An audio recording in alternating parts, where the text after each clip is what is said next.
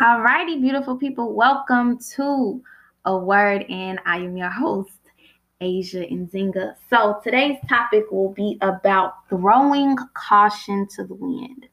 Yes, have you ever have you ever been afraid to do something, but you decided, screw it, I'm just gonna do it, and whatever happens, happens.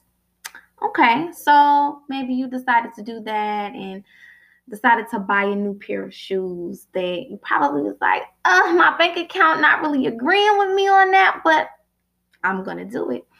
Or maybe you've done it with um not filling up your gas tank the night before you had to go to work. And then you're like, okay, screw it. If I get to work in the morning, I get to work in the morning. Hopefully, I don't need gas, you know? but have you ever threw caution to the wind on something more serious, like moving outside of the country or having a complete career change or loving someone you knew you had no business loving? Okay, so I'm going to talk about my experience with throwing caution to the wind with moving to South Korea to teach English. And prior to doing this, I was a flight attendant. And people say, like, oh my goodness, you know, you are a flight attendant.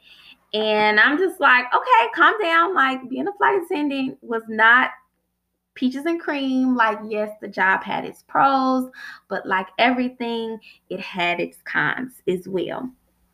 So, I'm going to just tell you the story of how Asia Nzinga came to South Korea. So, I was working as a flight attendant um, in September of 2019, and I had just got back from a trip that I had took with my mother. Uh, we had went to Greece and Turkey, and it was an interesting trip. I'll go, you know, into detail about that trip, you know, in another podcast. But I um was laying in my bed and I was in Chicago in my apartment and this this guy everything happens with the guy right so this guy who was just a fuck boy, a bum, just any bad thing you can think of when it comes to a man, like that that was him. so he was texting my phone for nothing, of course. Um so and he was calling me as well. So I had texted him, I'm like, hey, I live in South Korea right now. Please do not contact me. Like I can, like you're not even worth me answering the phone at this point. Um, because I'm not paying to to speak with you. I was totally lying. I was laying in my bed, um, not even in Korea. I was in Chicago, and I don't even know why I said Korea. Um, but that was just randomly that was just a country that randomly came to my mind. No lie no joke.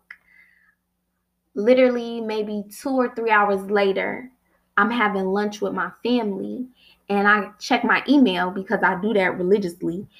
And i get an email from a recruiter in South Korea recruiting teachers, and they said they saw my resume on Indeed and would like to set up an interview. And I was like, wait a minute, hold up, wait a minute. This cannot be real.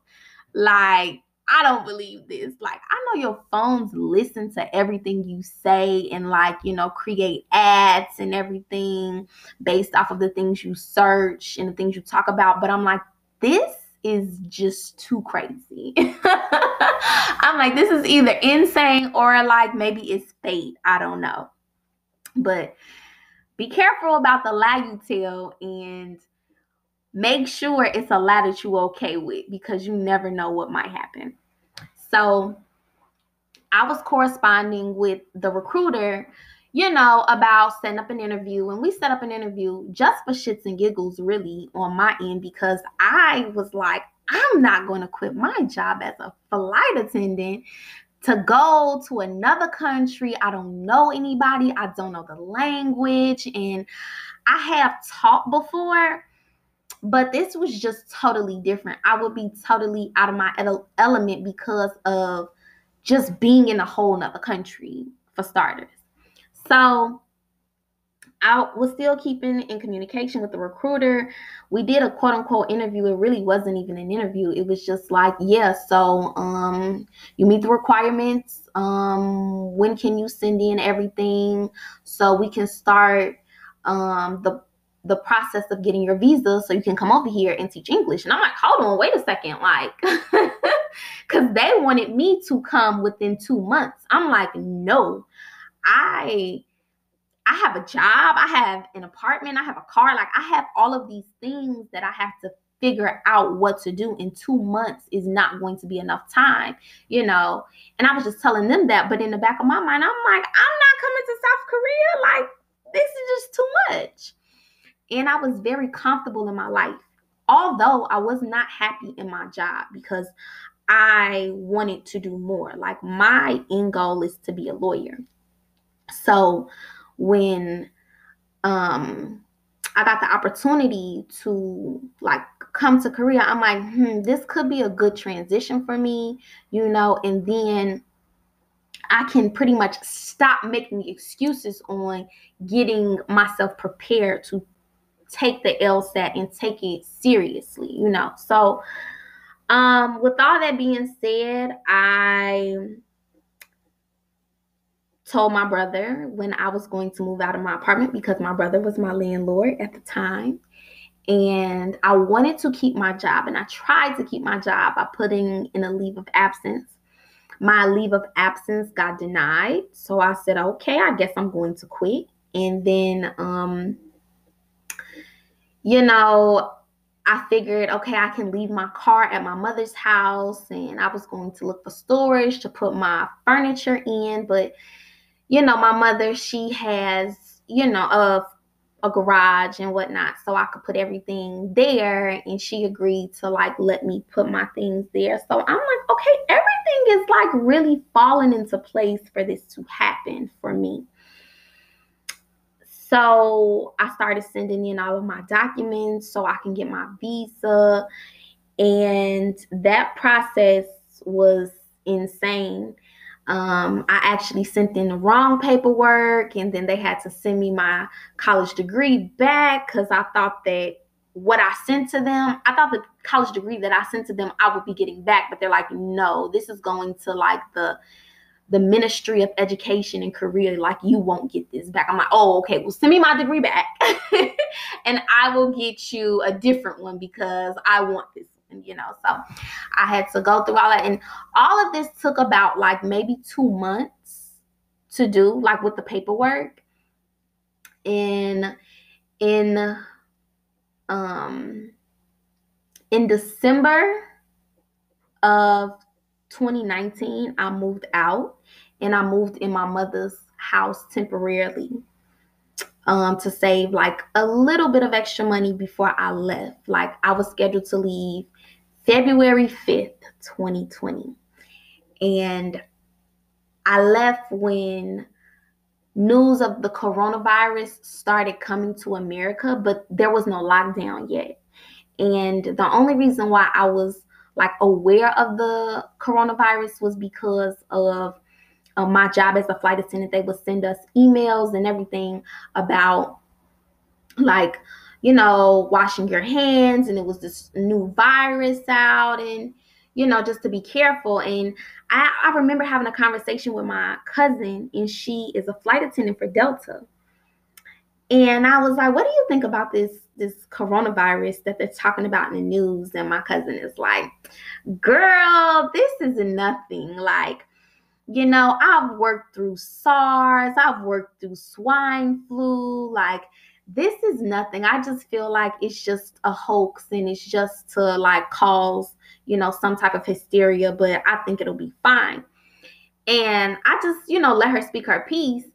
But in my mind, I'm like, I don't feel like this is just some regular um, virus. I think this one is different. And I was fucking right because this one is for the books. like this virus changed the world and is still changing the world to this day, a year later.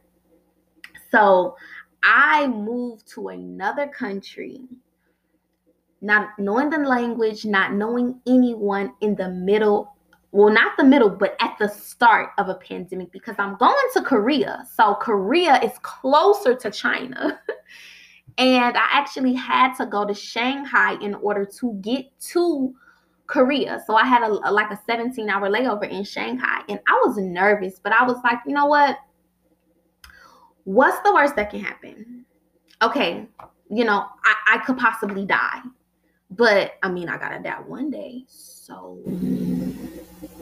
what am I going to do? And I weighed out everything. I'm like, okay, Asia, you've always wanted to live in another country. So do it. When will you ever get this opportunity again? Because you will be killing yourself with a million questions as to why you didn't do this if you chose not to do it.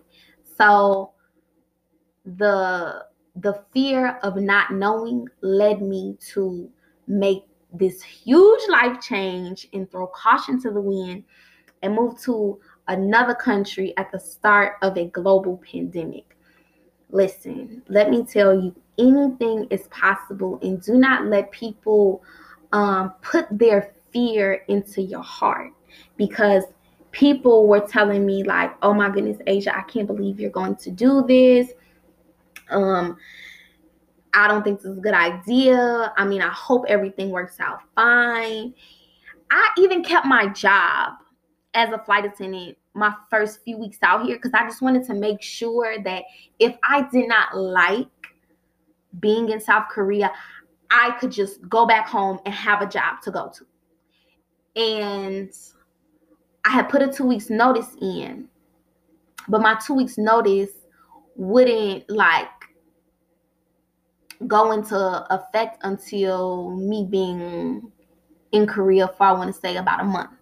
So a few days before my um the two weeks notice was like in effect, my mother called me and she said, Asia, you shouldn't quit your job.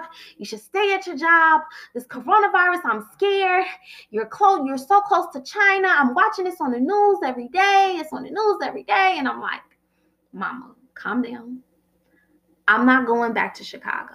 Not right now. I need to do this for me. And I stayed. I stayed. And believe me, I do not regret it. I encourage people to, if you can't live outside of the country, at least go outside of the country for a few weeks, if that's possible um, because you will come back as a different person. Like I am not the same from when I left Chicago February 5th, 2020 up until now. I am a totally different person. And I love who I am and I love who I am becoming. So if you ever have any doubts, just throw caution to the wind and see what you'll get. You might just like it. Thanks for listening.